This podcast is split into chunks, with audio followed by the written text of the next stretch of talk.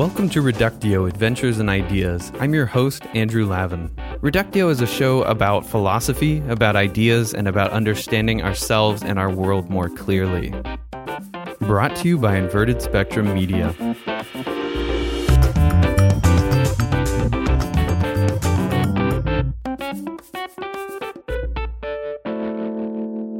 I'm going to tell you a couple stories today, and then we'll get into the philosophy behind these stories a little later on. Just a warning, there's a discussion of drugs and drug paraphernalia, vampires, and the horrors of child rearing in this episode. Listener discretion is advised. No naughty words, though. John Swanson is a friend of mine going back many years. He lives here in Northern California in Chico, where I live, but his story begins in Southern California. Southern California, San Fernando Valley. Working as an aerospace inspector.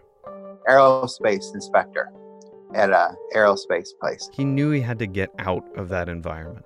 And I moved with my cousin who moved up here into Oroville. Oroville is right near Chico where John lives now. And the reason why I moved up here was because I had had some drug issues with cocaine. John was addicted to cocaine. And I knew that in order to get myself fully clean, I needed to get out of that situation, out of that area. When I worked at the machine shop, it was easy to do drugs there because there was a lot of guys there that would supply or had.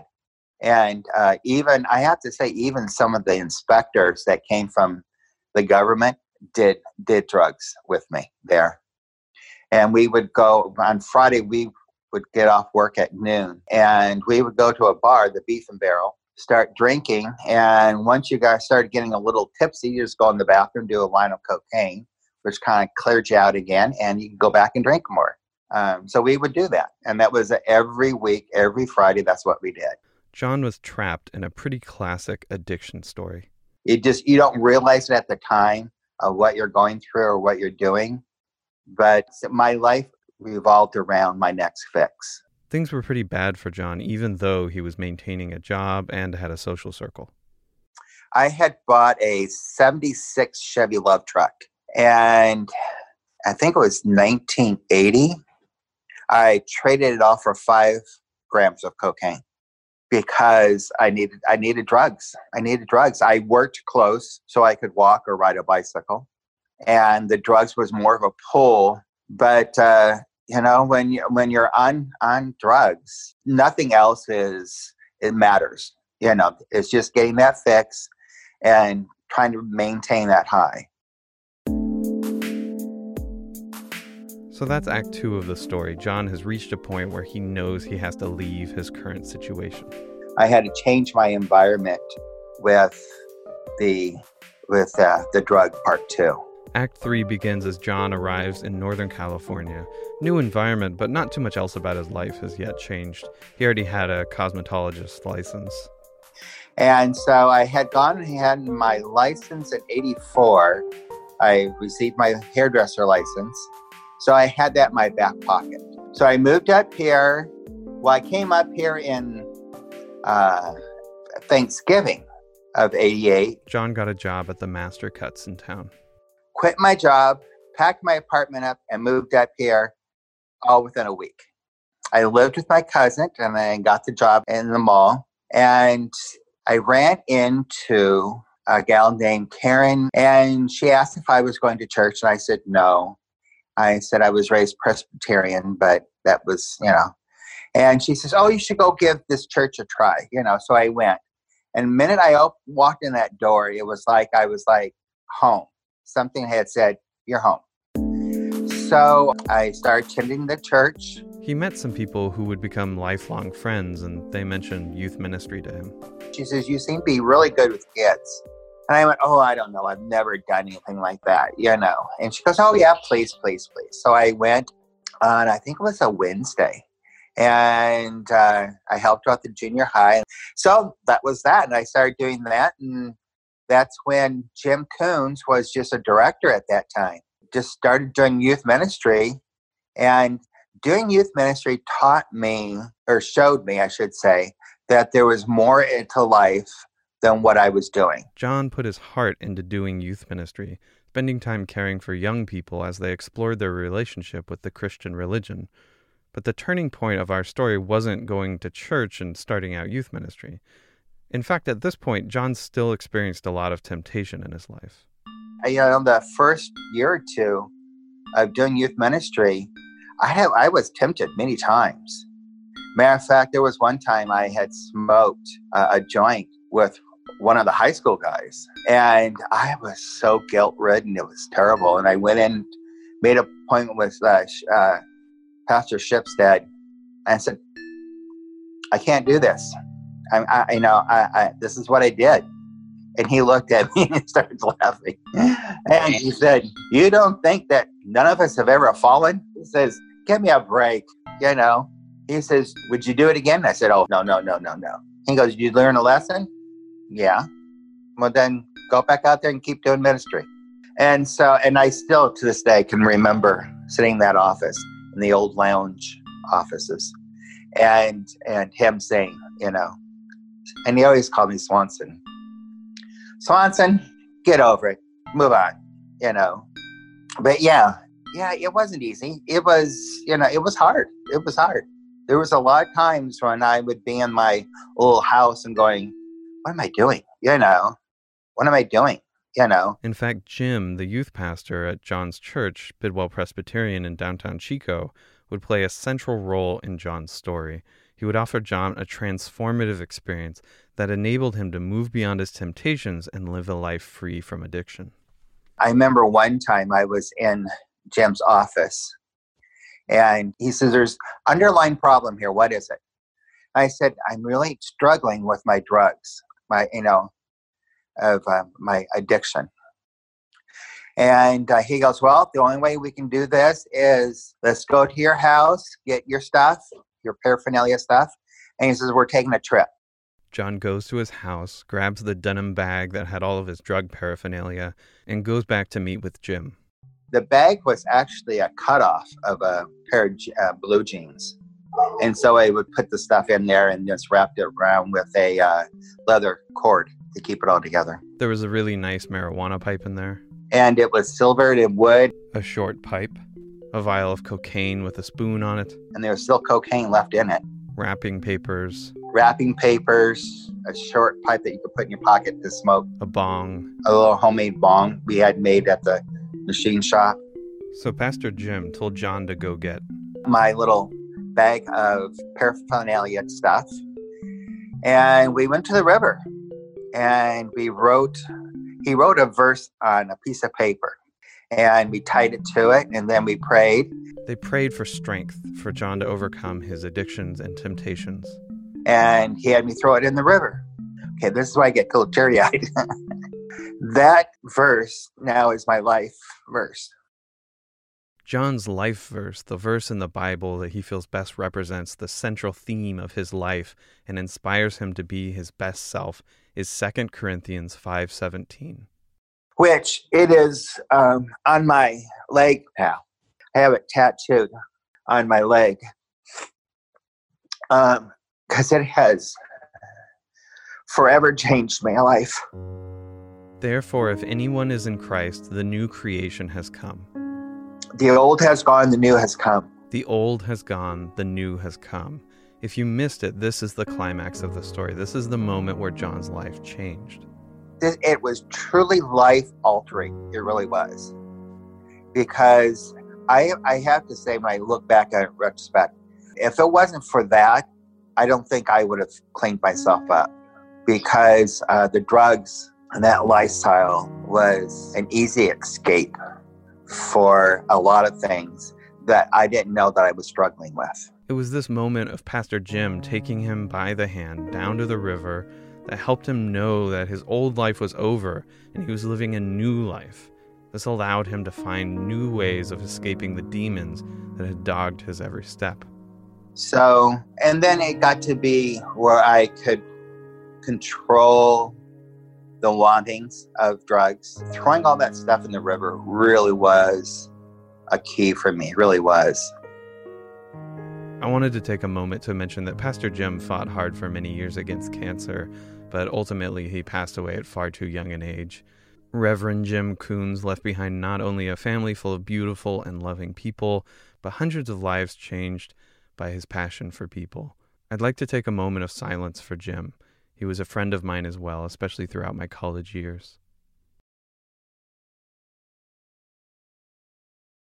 Let's take a break, and then we'll move on to another story. I wanted to take this break to highlight another philosophy podcast that I enjoy personally. Uh, it's called Philosophers in Space, and they talk about a work of philosophy and relate it to a work of media, usually T V or a movie or something like that. And they draw some interesting in- insights and parallels out of the discussions, and um, I think it's really worth listening to. It's, it's really fun conversations to listen to.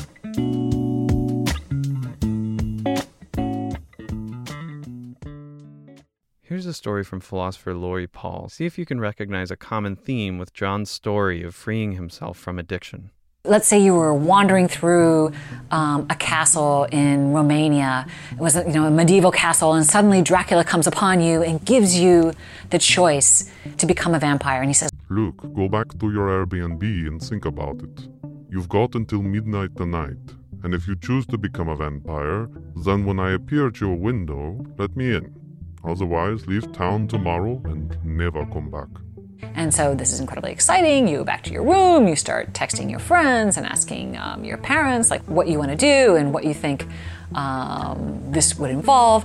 And as you talk to them, you find out actually everyone else has already become a vampire. And you're like, what? You know, why didn't you tell me? And they say, well, you know, look, it's incredibly fabulous. Life has meaning and a sense of purpose that it never had when I was human. But you can't really understand it. You have to become a vampire yourself to find out. So there was no point in telling you. You would just feel alienated from us. Okay, so you know vampires like have all these amazing new capacities. They're, they look beautiful in black. They have amazing sense capacities. They're incredibly strong. They're undead. They can't, they sleep in coffins. They can't go to the beach. There's like pluses, there are negatives, right? Um, I like to kind of try to set aside moral questions by saying that like vampires, modern vampires can drink artificial blood, or they can drink, you know, the blood of humanely farmed animals. So let's just say that, you know, they're not going around killing people. Um, and so then, okay, so now you have this choice. Like, what are you going to do when, when Dracula shows up at midnight? Are you going to let him into your room? Or are you going to leave town? Are you going to say no and pass it up? So what do you do? Well, it's not totally clear. Part of what makes it unclear is that you're a human, and it's murky peering into vampire life and uh, trying to figure out whether it's a good thing or a bad thing. After you become a vampire, you might enjoy it, but it's hard to know as a human whether it would be a good thing to stop being human. And the problem is, right, remember what your friends and relatives said. They said, there's no way for you to know what it's like to be a vampire until you actually become one. Now, they also say it's fabulous, right? But you might worry that something about becoming a vampire really makes you love being one, right? You might worry that you can't quite trust their testimony, or at least even if their testimony is meaningfully and honestly given, that it's not relevant to you as a human, right? They're vampires now, so they love being vampires. But right now, if you're worried about being a vampire, it might be that um, you should choose in accordance with what it's like to be a human, not choose to become a vampire. Whatever a vampire says about being a vampire isn't going to be the right kind of testimony to convince you that becoming a vampire would be a good thing. Vampires have different values, different needs, different experiences of the world than humans do. What it's like from their perspective is more or less irrelevant to whether it'd be a good thing for you to become one. You have to stop being you to become a vampire, and that means even if it's good for a vampire to be a vampire, it might still be very bad for you to become a vampire. Let's take a break and return to discuss the philosophical thread that runs through these stories. I want to take this break to highlight another philosophy podcast. This one's called Overthink, and it's produced by uh, Doctor Ellie Anderson and Doctor David Peña Guzman, and they have a good rapport with each other, and the things they're talking about are really interesting and accessible to millennial and Gen Z audiences. Uh, so things like, why do millennials love homemaking and, and H G T V and things like that? Um, how, how does nostalgia shape identity, um, existential anxiety, um, anti-maskers and American individualism, empathy, the problem of ghosting? So they have some fun topics, and um, they're fun to listen to and, and really insightful. And so um, I've enjoyed listening to them quite a bit.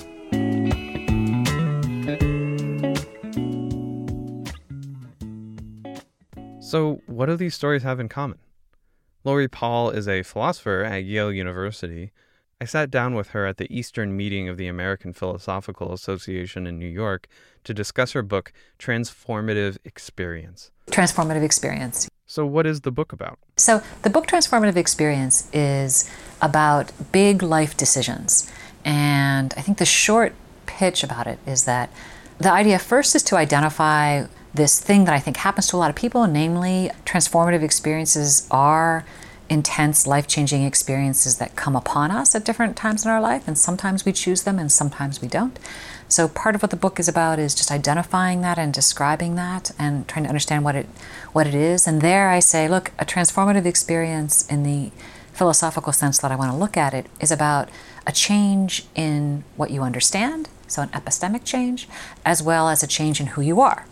And so I think of the of epistemic transformations as changes in what you know and understand, and personal transformations as changes in, you know, who you are, what you, what you care about, maybe how you think about yourself. Transformative experiences are experiences that involve epistemic changes. They change what you know and, more centrally, what you understand. Transformative experiences also produce personal changes. They change who you are, your values, your decisions, and your own self-conception and your own experience of yourself. And then what the book does is say, look, after identifying this kind of distinctive kind of um, experience, um, says, look, there's lots of different kinds of things that count, can count as transformative experiences. And by the way, we should understand that there are special kinds of decision problems that can arise when we face the possibility of choosing um, to have a transformative experience.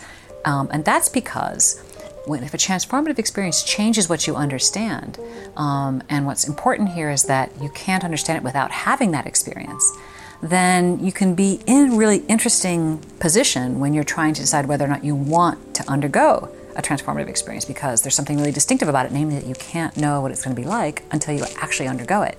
There's something especially tricky about the decision to undergo a transformative experience. It's not like choosing strawberry or vanilla ice cream. It's more like choosing to change something fundamental about yourself. But if it changes you, it's actually like a really high-stakes decision. So it's a problem, because normally when you make a life-changing decision, you kind of want to know what you're getting yourself into. And you can know some things about these transformative experiences, but really what really matters, namely how it's going to change the way you understand yourself, how you understand like yourself in relation to the world. There's a very deep sense in which you just can't know. And so um, we face, I think, distinctive kinds of problems when we decide either to have or pass up transformative experiences. Okay, so we face certain decisions in life that meet a couple of conditions. First, they are decisions to have experiences that alter your values, your understanding, and your agency so that you become a different person after having these experiences.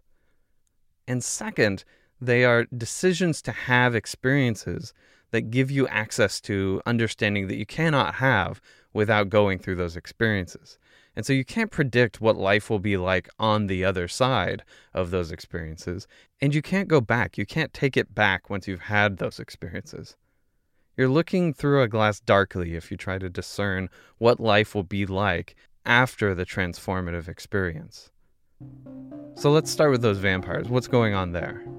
They're vampires now, so they love being vampires. But right now, if you're worried about being a vampire, it might be that um, you should choose in accordance with what it's like to be a human, not choose to become a vampire.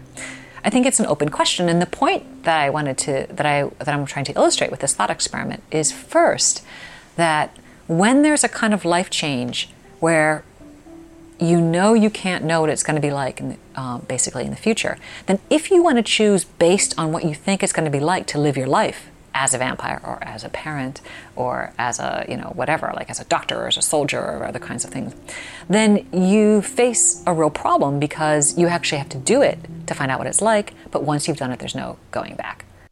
It's going to be radically different to be a vampire. Your experience of yourself and the world around you will change and change in ways that you can scarcely imagine.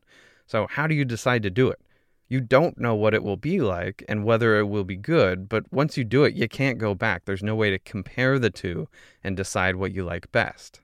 There's a second issue, though, a more subtle issue, and that is that there can be a conflict with the self that you are as a human and the self that you become as a vampire. They might have incommensurable interests. So there's a further issue here, because even if that vampire self would be fabulously happy, you as a human might want to reject becoming that self. You might be happy as a vampire, but you as a human right now might not like that future vampire self. If you met them, you might be horrified that this is who you will become. Your values and your sense of self as a human in your current state and your experience of the world as a human are incompatible with all those things you'll have as a vampire. You won't necessarily like the you that is a vampire, just as you might not like other people who are vampires.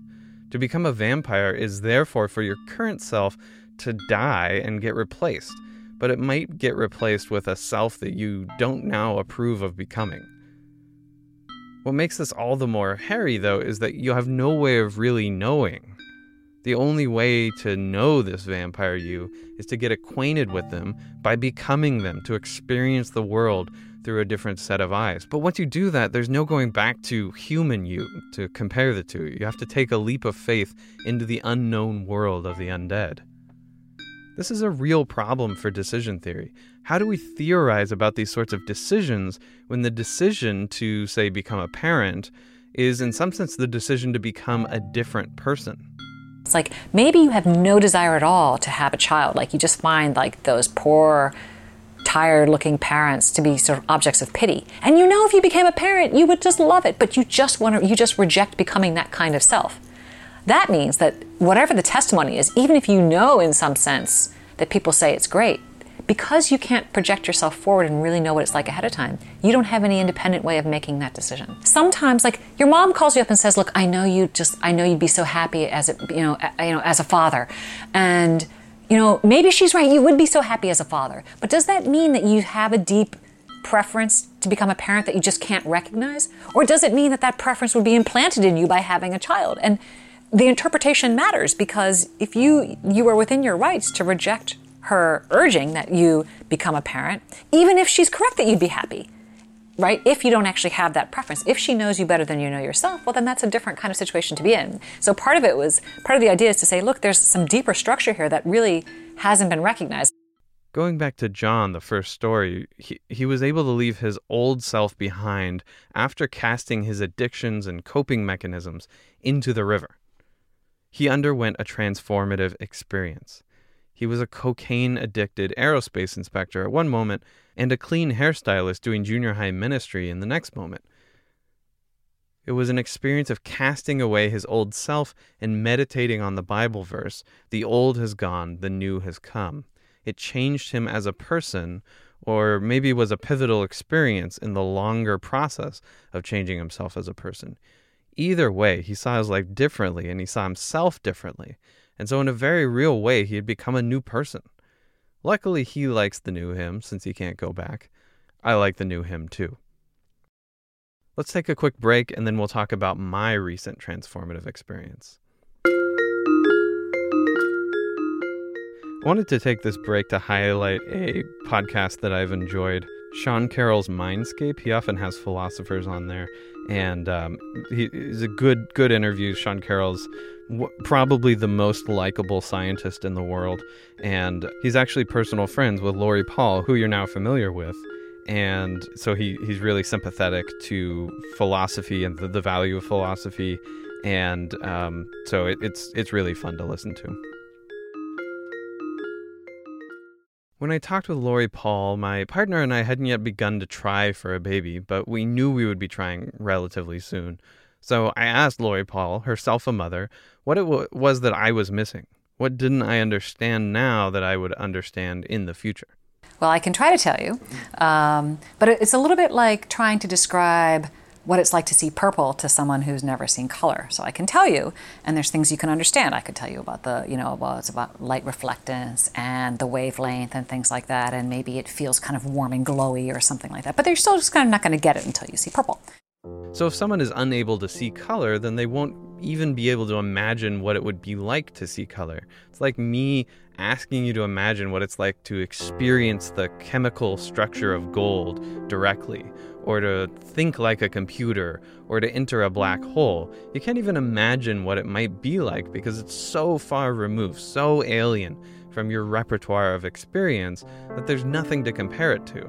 There are echoes here and there of the inverted spectrum question from our previous episode. Anyway, at the time of my interview with Laurie Paul, I could sort of imagine what it would be like to care for a newborn, to fall in love with a newborn, and so on.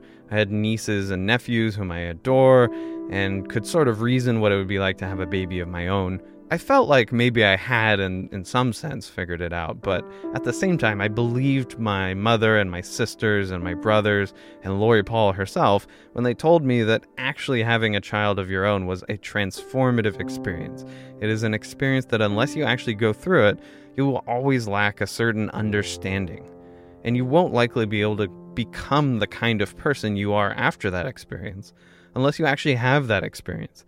It's just fundamentally different to have a child of your own, and I would think this includes adopting a child of your own, than to sort of imagine what it would be like were you to have a child of your own.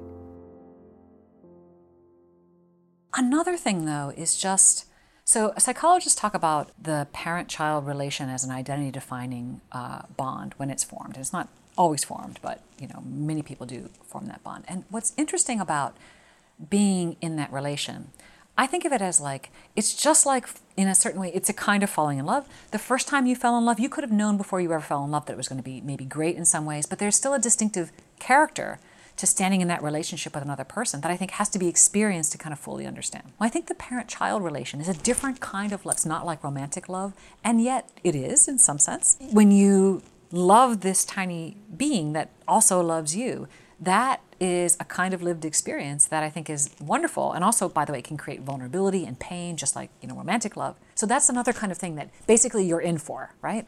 I also spoke with Jordan Wallace-Wolf, a friend from U C L A who serves on the board of Inverted Spectrum Media. And he also helped us understand moral particularism in the Trolley Problem episode from season one. At the time we spoke, he had a daughter, and my son wasn't even conceived yet. I wanted to talk with him about what it was like to be a parent before I became a parent, and then look at that conversation. So here's what Jordan said. The experience of becoming a parent happens at many different moments.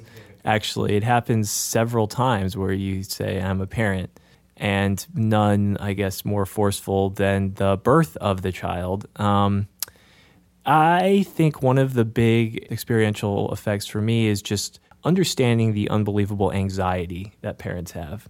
It's a joke and a trope and a theme that parents are worried, and especially maybe not the most ever in history. We have like anxious parents because we have fewer kids and we invest more resources into them, and society's more stable in some places, and so we get to take advantage of that. So we're like, we're so worried. So I got a glimpse of that. But the glimpse of being worried was really just a glimpse into this whole world of reinterpreting all of my parents' relationships to me, which is also a trope and a theme. So that was kind of my first double moment of like, I get what it is to be worried. Those immediate experiences as a portal in to kind of reinterpreting and re-understanding my childhood in a way that you can't do. You know, I drive a lot slower is like the easy way to like put that. And like, not only do I drive a lot slower, but I feel like I understand a lot more why it's important to drive slower. And I remember when I drove fast as a teenager, and I still see teenagers driving fast next to me. And I think that's dangerous. And I... it's just a different relationship to that utterance of it's dangerous. Because I probably said that a few times when I was a kid, but it probably didn't mean anything to me or mean the same thing to me. Okay, so in the future, I'm going to care for this being and have responsibility for this being in a categorically different way than I care for anything else. My wife, my mother, my siblings, my nieces and nephews, my pets, and so on. I can sort of rationally suppose what this is like. I can peer into the future of having a child and sort of guess at what it might be like. But having this relationship with another being is something I don't know what it's like to experience, and I can only sort of guess what it does to change you as a person. Jordan also shared some experiences and reflections that seemed to me not so much a part of the transformative experience of parenting, but just things you sort of inevitably learn as a parent that you might be able to learn otherwise, but you don't tend to learn. So this is a sort of separate category than the changes you go through when you go through a transformative experience. These are things you learn through experience, but perhaps you can also learn them by listening to other people who've had that experience and just sort of learning from their, their experiences. This is different from what it's like to be a vampire, because no matter what the vampire says to you, you'll never really know unless you actually transform into a vampire. Here are a few examples of what I'm talking about here. For me, so I always uh, I always put our daughter to bed. I'm in charge of sleep. And so she's become very accustomed to, if she wakes up, she's very good about going to sleep um, when I pick her up on my chest. And she's very comfortable there, but it wasn't always so. And it wor- it, we've worked at it for a long time. So finally, she's comfortable going to sleep on her own and putting herself back to sleep if I pick her up and say, like, hey, why are you screaming in the middle of the night, or why are you upset? And when she when she rests on my chest, it, it's a very special feeling. It's a very special feeling because I feel like I'm fulfilling a good role. I'm helping her get something she needs, which is sleep. And she trusts me to do it. And I take great pleasure in doing it. I know what it's like to have an animal bond with you and depend on you and be comforted by you. I know what it's like to care for something helpless like a puppy and f- to be its source of comfort, right? Well, maybe it's not exactly the same, but I feel like I can sort of understand this without having to actually go through the experience. Here's another thing that Jordan said. It makes you realize that people think that being a baby is easy. All you do is eat and, sh- and sleep. It's actually so challenging. It's so challenging to be a baby.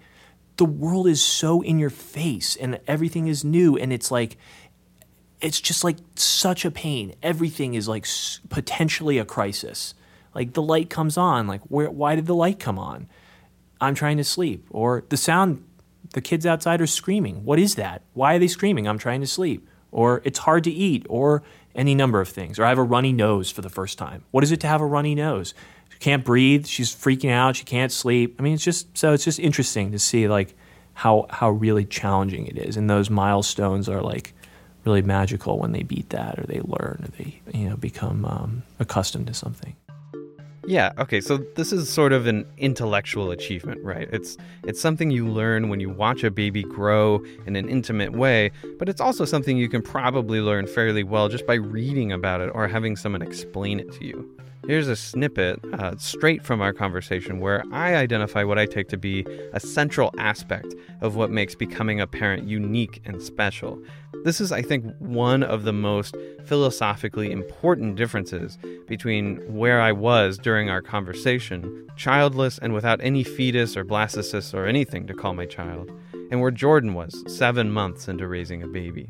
What, one of the differences seems to me is that for me, I just have a like potential future child or children, and I don't know them yet. Um, but but there's a person out there like in the world that you belong to. Um, that uh, so th- it's interesting where I, I can kind of feel like, oh, okay, I, I understand that these things are going to happen and I'm going to have yeah. these experiences yeah. and yeah. stuff, but I don't know the person yet. Yeah. Um, and that that's a pretty profound difference. It's really profound, and it's something that actually doesn't go away when they're born, because I don't know the person of, of Roosevelt really very well. Um, she has some opinions. I've kind of seen a little bit about what she might be about. But that's another thing. I mean, I think it's just, yeah, it's a, again, I think most parents are, are will tell you this, and it's not like any secret, but you you get really excited about what will this person become. Like, what will they do? What will she like? How will she make fun of me when I say something silly at the dinner table? Or how will she spend all her time? It's just, it's really magical to think about that, and and just, and try, try to really be open. Try to just take that receptive stance. Like, show me like what you're interested in and what you want to do. And like, I want to help. Like, I want to promote that. I want to like bring that into full relief. Like, I want to, so... I think about this scene from the movie About Time. Have you ever seen it? No. Oh, it's a fantastic movie. Mm. Um, you should definitely see it. Um, okay. It's, it's a It's a good date date night movie. Okay, cool. Um, but it's Domhnall Gleeson and his his father's Bill Nighy, and they both have the power to time travel. Mm. And he makes a mistake, and he goes back in time to before his um, daughter was conceived, mm. and alters things a little bit. And then he goes back into the future, and there's just like some boy sitting there.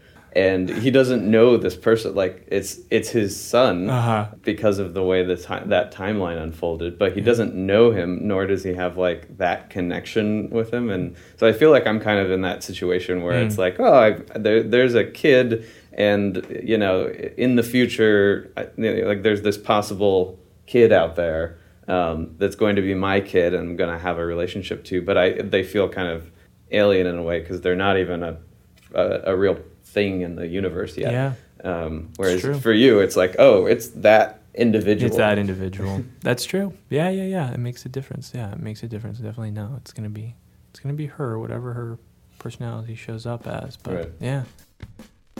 So, in the summer, my wife and I actually had a child.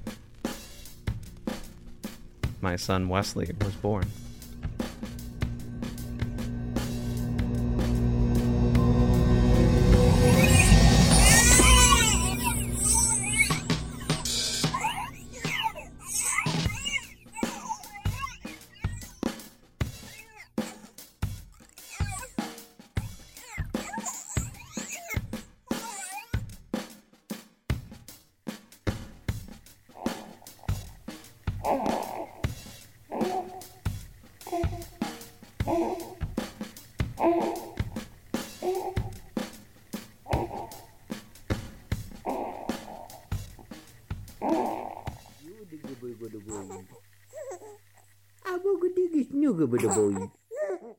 You're the gobogodoy. You're gobogodoy. And now that I'm on the other side of that experience, I can say that things do look different. I celebrate when my son poops. I care for his skin better than I care for my own skin. I worry about his weight gain, and I feel it really deeply when he's sad or hurting. The trope of parenting being like having your heart walking around outside your body is very true. I feel vulnerable because a part of me is out there in the world apart from me. I have changed in this way. I'm a different person than I used to be. And I knew some of this intellectually, but I didn't know what it would be like to be this Andrew. Now that I've gone through this experience, I, I do know I am that Andrew.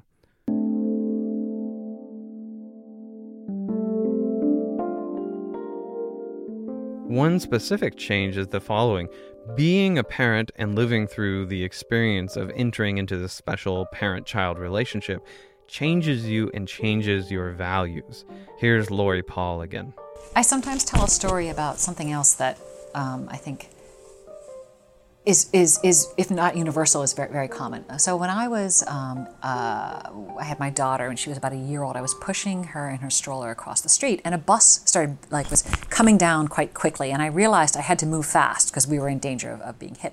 And then I, and, and I did, of course, but I realized as I rushed across the street that um, if it had, like in the moment, if it had been necessary for me to sacrifice myself by pushing the stroller, let's say, but not making it out of the way of the bus, I would have done it in a heartbeat, like without even thinking about it. And that was a real revelation for me because never before had I so um, openly and honestly had an unselfish desire to put someone else before myself. Yeah, I totally identify with this now that I have a child. Before, to be perfectly honest, I struggled with the idea of sacrificing my life or myself for someone else. I would have done it for my partner, to be sure, but it didn't feel as natural as it does for my son. Before Wesley, I valued my projects and my goals and my own sense that I had something to offer the world to a really high degree, and so sacrificing myself seemed counter to some of my deepest held values and beliefs. Now, I wouldn't hesitate, and all that talk of my own contributions to the world and my own projects sounds kind of silly in comparison to my identity as a father. Um, and that's another way in which, like, this is that's the way in which the distinctive character of the love that's involved is really different from other kinds of love. Like sibling love, romantic love, you can all, you put that person, that person's interest above yourself, but it doesn't have the same kind of cognitive naturalness as the parent-child kind of loving relationship has. So, so if you think about that, though, that's a kind of fundamental reorienting of values, and that flows into so many other ways in which you live your life. Like after a while, you start living your life oriented around the welfare of another person in a very natural way. So you've kind of changed how you think about yourself, how you relate to others, and, and how you relate really to the external world, because you think of like that child in a way more than you think of yourself. And then lots of obviously uh, life and career decisions flow from that. Jordan Wallace-Wolf. The other thing is, I guess, you, you start to think about how a lot of your habits that you're really affecting the growth of someone, where some of your habits, they're not so, they're bad, but but when the other person in your relationship is another adult, it's not so corrosive. They, they're not going to pick up those habits because they're adults and they know they're stupid habits and they chide you for those habits all, all the time because they know how dumb they are. But with a kid, kids absorb things non-rationally, or they take inspiration from, from things you do. I also totally identify with this. I am a compulsive nail biter, for example, and I pull at my nails and cuticles all the time. I have a, a seriously overactive self-preening instinct. Uh, it's, it's a nervous tic, and this used to pretty much just affect me, uh, maybe maybe my wife a little bit, but uh, now I do it, and I see Wesley watching me do it, and I realize I, I need to either hide it or change it. I can't give him this bad habit. A second example is that my wife and I both now think more critically about our cell phone use, especially around our son. We fail in countless ways, like all smartphone era parents do, but we have to think about how our behavior will influence our child. In short, becoming a parent is more than just changing your schedule, responsibilities, and independence. As if that wasn't enough, becoming a parent also changes your identity. It changes your values, your self-conception, your experience of yourself, and your dispositions towards the world. It's a fairly fundamental change. I knew this going in, but I hadn't experienced it firsthand, and so I wasn't able to truly see what life is like after becoming a father. The only way to find out was to become a father, and once you do that, you can't go back. This is why it's like becoming a vampire, or leaving one's addictions behind, or countless other things. Let's take a quick break and then highlight some of the further implications of Laurie Paul's insights here.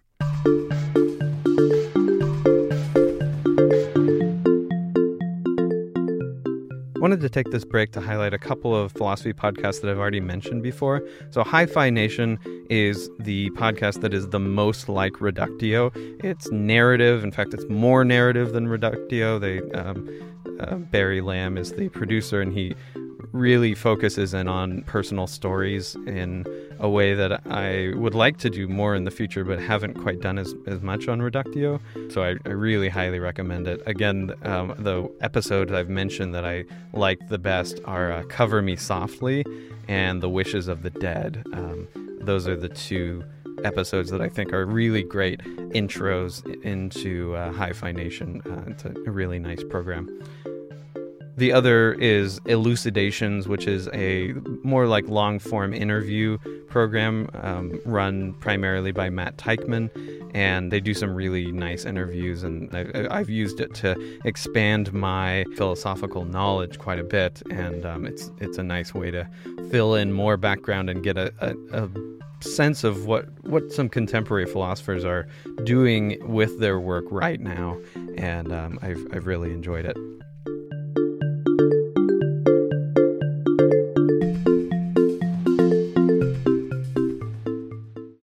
Before we call it a day, I want to highlight a couple of implications of transformative experiences for philosophers and raise one sort of worry for Paul's ideas. I wanted to give Paul a little more time to speak here and draw out some of the implications and applications of her insights. One implication of this is that we generally hold other people responsible in inappropriate ways. Sometimes people do these things, they have these transformative experiences, or they refuse to, and there's a way in which we give them too much responsibility. Like they were supposed to know more about it ahead of time than they actually did, and I don't think that that's fair. I still think people should take responsibility, but I don't think we should expect ourselves to know as much about these future or possible selves um, as sometimes people seem to think that we should. We should perhaps give each other a break when it comes to decisions surrounding transformative experiences. Fully grasping the nature of transformative experience is therefore a tool we can put in our empathy toolkits. It allows us to understand other people's lives more clearly, and that is decidedly a good thing. Then there's the question of how to actually go about making these decisions. So to be clear, the problem is that Professor Paul has made clear that we don't have certain resources we thought we did when we're making decisions involving transformative experiences. We're not sure what it will be like on the other side of the experience, and we're not sure who we will be when we've gone through a transformative experience. So if we can't necessarily appeal to our current values and our current ideas about what we want and what would make us happy and, and who we are, our, our sense of self, what can we do? What can we appeal to when we're trying to make these decisions? Is there a branch we can get a hold of to help get ourselves out of the quicksand? Uh, or is it always just going to be this irrational leap of faith and we just have to accept that? So, I mean, I do think that the science matters, and I do think getting testimony and evidence matters because it can tell you about some of what to expect. It's just that there's still an important, very important, maybe an essential dimension that's not going to be available to you. So you can find out about, for example, fifty percent of people respond this way and twenty-five percent of people like you respond this other way, and et cetera. But I don't think, even if you knew how you were most likely to respond, um, you still don't know what it's going to be like when you respond that way. And the what it's like part is incredibly important. But you can prepare yourself somewhat. So I think that's good.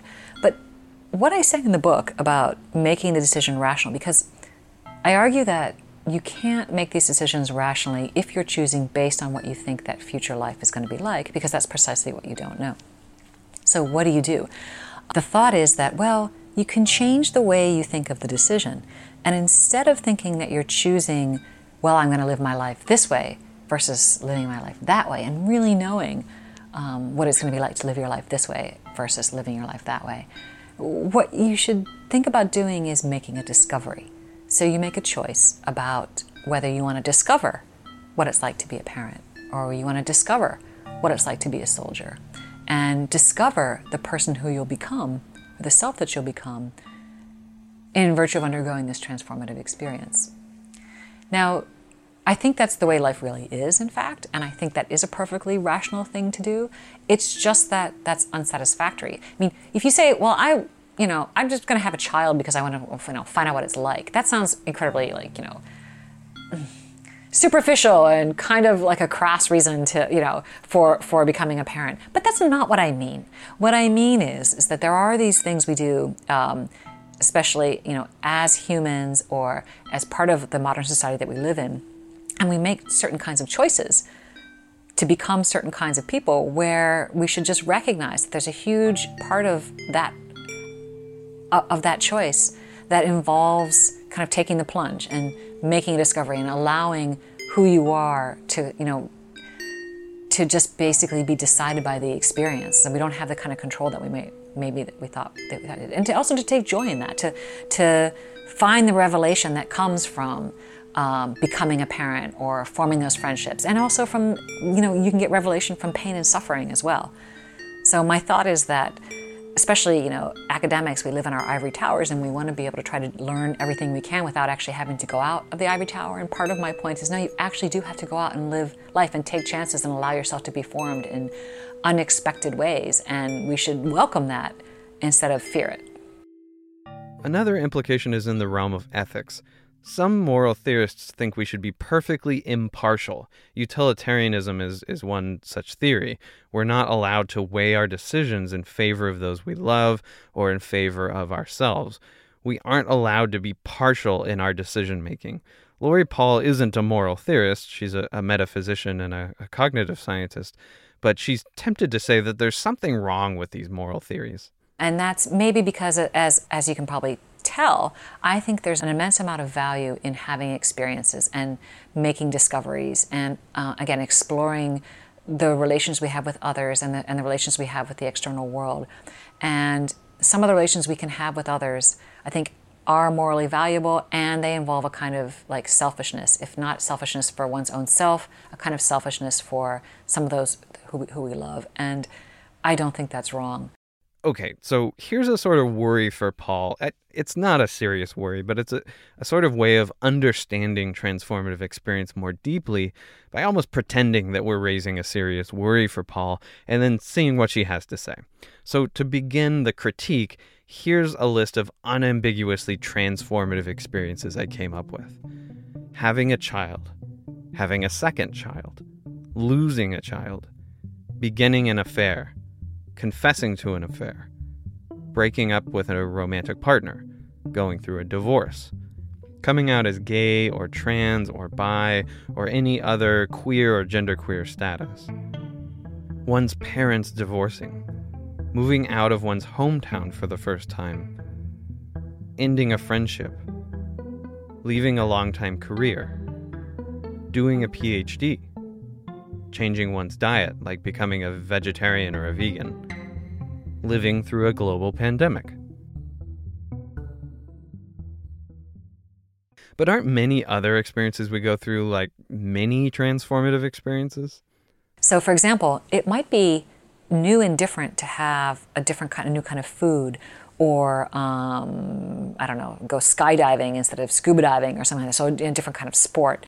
Maybe it's just the nature of having an experience that they change you. I think about the experience of driving a familiar route and then realizing that you weren't really paying that close attention to what you were doing. These things don't change you, and so there's a sense in which you don't even really experience them. Maybe experiences by their very essence cause changes in us. In that case, Paul's observations about these uncontroversially transformative experiences seem almost pedestrian. Of course these experiences change you. Every experience changes you.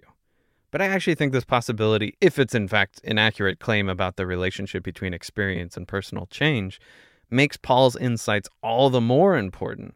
Laurie Paul would be right. Decision theory has some serious reckoning to do if some experiences are transformative, all the more so if essentially all experiences are transformative. This is just a, a thought. I think we can see that there's a difference between having a child and stubbing your toe, right? Sure, you might make different decisions going forward after stubbing your toe, but the experience isn't necessary to make the personal change. You can merely imagine stubbing your toe and as a result decide to walk more carefully or wear shoes or the like. This is decidedly unlike having a new person in your life that depends on you in a deeply fundamental way. Here's what Laurie Paul said in response to this sort of issue. Note, uh, again, that the word epistemic means having to do with knowledge or belief.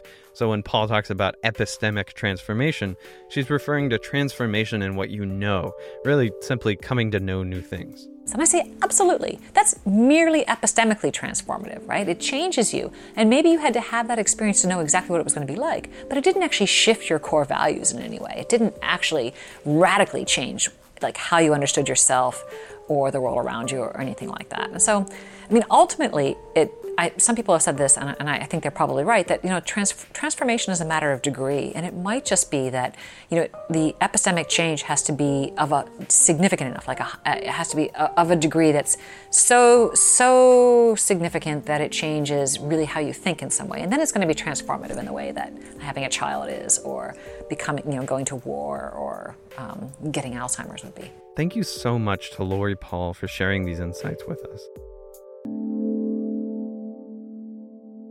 This lays the groundwork for a rich array of philosophical study on the nature of experiences, the nature of persons and selves, and the nature of decisions. Her book is linked in the show notes.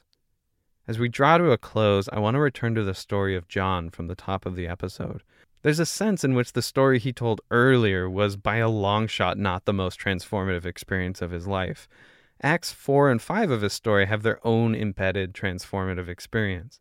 And it was also through all of that is when I finally realized that I am not a, a straight person. I'm a gay man. And uh, that I'm still wrapping my my mind around.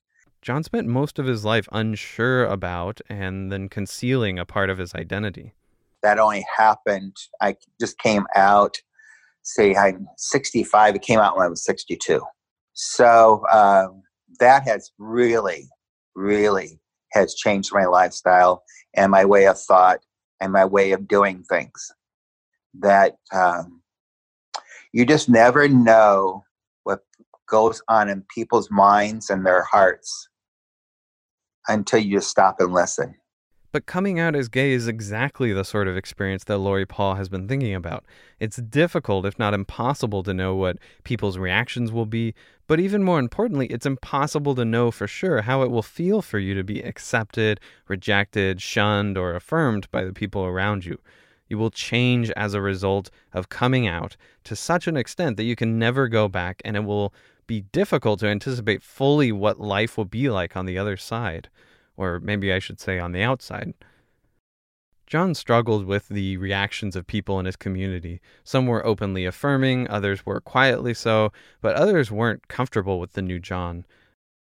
From talking with John, I, I figured out that he hadn't anticipated how he himself would process friends and acquaintances turning away from him.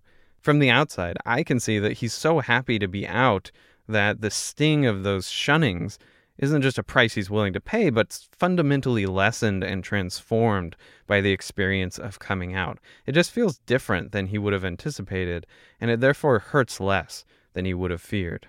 The old has gone, the new has come.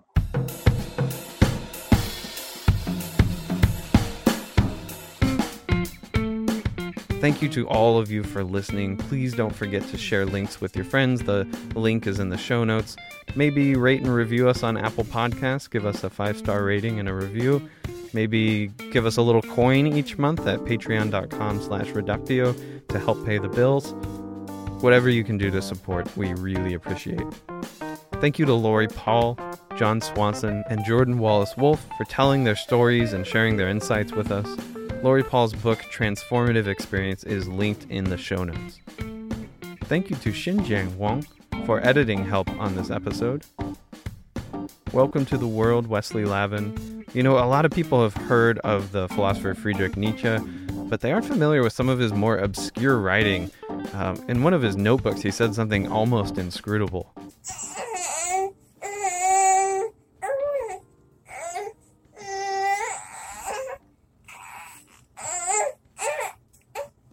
This has been a production of Inverted Spectrum Media. I'm your host, Andrew Lavin.